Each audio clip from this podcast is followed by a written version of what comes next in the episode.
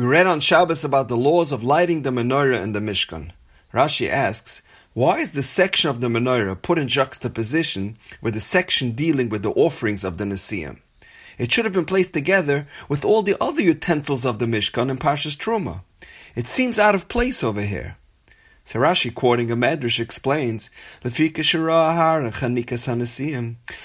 saw the dedication offerings of the Nesiim,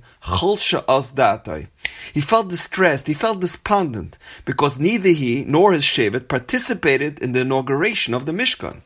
Amalai Kadosh Baruch Hu, HaKadosh Baruch Hu consoled Aharon, and he told him, Chayecha, I swear, Shalcha Gedoyla Meshalahem. Your part is of greater importance than their part. She'ata Madlik and Meitiv Esaneres. You will prepare and light the menorah in the Mishkan. And the Mefarshim ask, how did that console Aharon? Neither he or his Shevet took part in any of the offerings of the Chanukas HaMishkan. So why was he comforted with the menorah? So I saw a powerful idea brought down in the name of Rabbi Yitzchak of Varka. He points out the unusual term that the Ribono Shel Olam used in consoling Aharon. Hashem said Chayecha. We interpret the word Chayecha, I swear, or I promise. But the literal translation of the word Chayecha is your life, from the word Chaim. Says the Varka Rebbe, this is what Hashem told Aharon. Chayecha, I see that your yearning to come close to Hashem is so great that it is literally affecting your life. There's a saying in Yiddish, as geiter in Leben arein. If that's the case, Hashem tells Aharon, Chayecha, if that's taking over your life, what you are doing for me is much greater than what they ever did for me. This is the greatest gift anyone can ever give me. Hashem told Aharon, I don't need the actual karbanas that were offered by all the Nesiim. What I really want is your ratzon, your heart. Rachmana liba baya.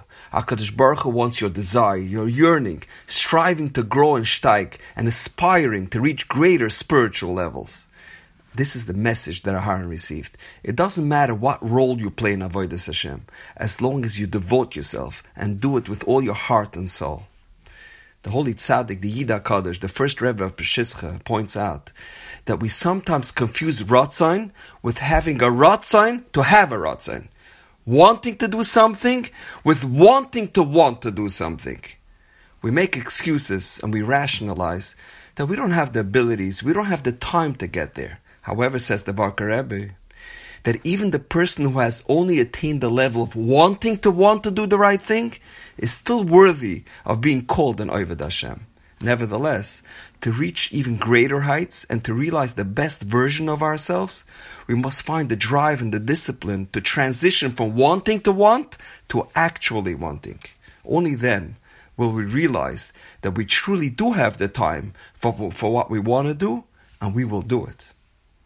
They say a story about a talmid from Mesivta Tiferes Yerushalayim, who came from a non-observant family.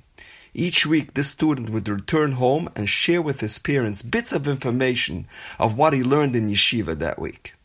One time, his father became especially intrigued with what his son had related to him, and he tells him, Son, please bring me a Gemara and show it to me inside.